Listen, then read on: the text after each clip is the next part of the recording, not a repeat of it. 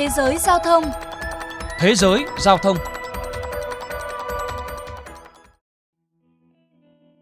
Khi đại dịch Covid-19 xảy ra, các hãng hàng không buộc phải cho nhiều phi công nghỉ hưu sớm.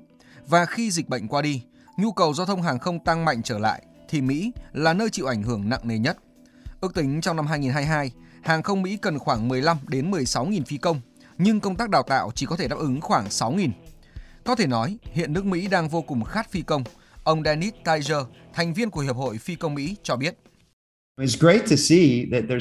Nhu cầu tuyển dụng phi công tăng cao là một điều tốt.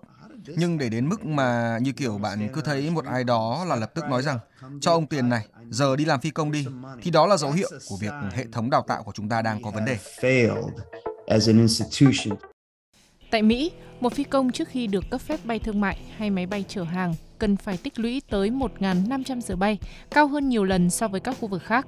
Cách đây một thập kỷ, tức là vào trước năm 2013, một phi công tại Mỹ chỉ cần tích lũy 250 giờ bay để được phép lái máy bay thương mại. Tuy nhiên, một vụ tai nạn hàng không đặc biệt nghiêm trọng vào năm 2009 đã thay đổi tất cả. Ngày 12 tháng 2 năm 2009, tại thành phố Buffalo, tiểu bang New York, một máy bay thương mại của hãng Kogan Air đã gặp sự cố và lao xuống, đâm vào một nhà dân. Hậu quả khiến 50 người thiệt mạng, bao gồm hai phi công, hai tiếp viên, 45 hành khách và một người dân sinh sống trong ngôi nhà. Nguyên nhân vụ tai nạn sau đó được cho là phi công đã xử lý sai tình huống, dẫn đến việc dư luận lên án về công tác đào tạo. Kết quả, đến năm 2013, Cục Hàng không Mỹ áp dụng quy tắc 1.500 giờ để đảm bảo phi công có đầy đủ kinh nghiệm khi vận hành máy bay thương mại. Quy tắc 1.500 giờ ảnh hưởng vô cùng lớn tới quá trình trở thành một phi công máy bay thương mại. Số giờ quy định tăng gấp 6 lần so với trước, đồng nghĩa với việc chi phí, công sức một phi công phải bỏ ra để đạt tiêu chuẩn cũng tăng lên gấp nhiều lần. Theo thời báo Forward, ước tính hiện một phi công để đạt đủ 1.500 giờ bay sẽ mất một khoản chi phí là 250.000 đô la Mỹ, thậm chí cao hơn. Số giờ bay và chi phí sẽ giảm được một nửa nếu phi công đã có kinh nghiệm lái máy bay quân sự, là 1.000 giờ với người có bằng cử nhân đại học hàng không và 1.250 giờ đối với người có bằng cao đẳng. Không chỉ gây khó khăn về chi phí, quy tắc 1.500 giờ còn được cho là rào cản khiến phụ nữ, dân tộc thiểu số khó có thể trở thành phi công. Một vấn đề khác là đối với các phi công phải nghỉ việc do đại dịch, khi quay trở lại họ cũng không thể lập tức được làm cơ trưởng, tạo nên một rào cản khác. Ông Goef Murray, một cựu phi công cho biết. Khi bạn quay trở lại làm phi công, bạn sẽ buộc phải làm cơ phó và hưởng chế độ đúng như vậy. Họ coi bạn như người mới, lương thưởng ít hơn, dù phải đi làm nhiều hơn. Nhiều người không chấp nhận chuyện đó. Bên cạnh đó, kể từ khi áp dụng từ năm 2013 đến nay, tranh cãi vẫn liên tục nổ ra khi nhiều người cho rằng quy tắc 1.500 giờ không khiến các chuyến bay an toàn hơn.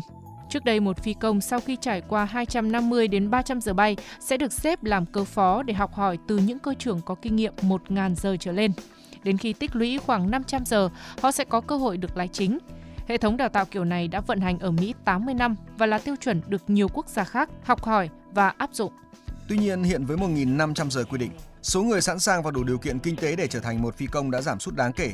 Theo Forbes, vấn đề còn nằm ở chỗ là để tích đủ 1.500 giờ, các phi công có thể kiếm được bằng cách lái các loại máy bay nhỏ vận hành ở nông thôn hay thậm chí là lái khinh khí cầu. Trong khoảng thời gian từ 2 đến 3 năm tích lũy số giờ này, thực tế các phi công tích lũy được rất ít kinh nghiệm để rèn luyện bản thân trước khi thực sự được lái những chiếc máy bay khổng lồ.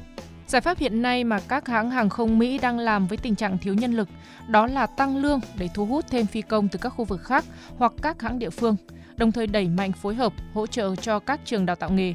Theo ông Scott Kirby, giám đốc điều hành United Airlines, nếu không thể giảm giờ bay thì một giải pháp nên được cân nhắc là bổ sung các chương trình hỗ trợ chi phí cho vay vốn để giúp giảm áp lực cho các phi công. Vấn đề chính khi muốn trở thành một phi công đó là bạn phải chi trả một khoản tiền lớn cho 1.500 giờ bay và hiện khoản chi phí đó thì không được hỗ trợ bởi chính phủ. Vì vậy giúp đỡ họ xoay sở tài chính để hoàn thành việc đào tạo là cách duy nhất và hiệu quả nhất để giải bài toán thiếu hụt nhân lực.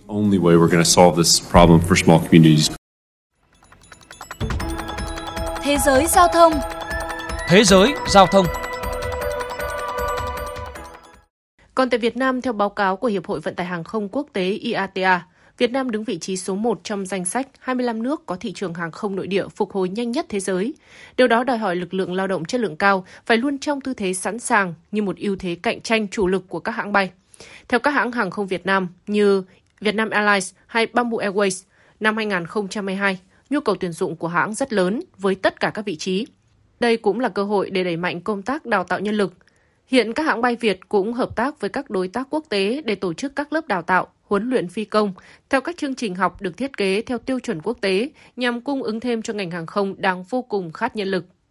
Đến đây chuyên mục Thế giới Giao thông xin được khép lại. Hẹn gặp lại quý vị và các bạn trong các chuyên mục sau.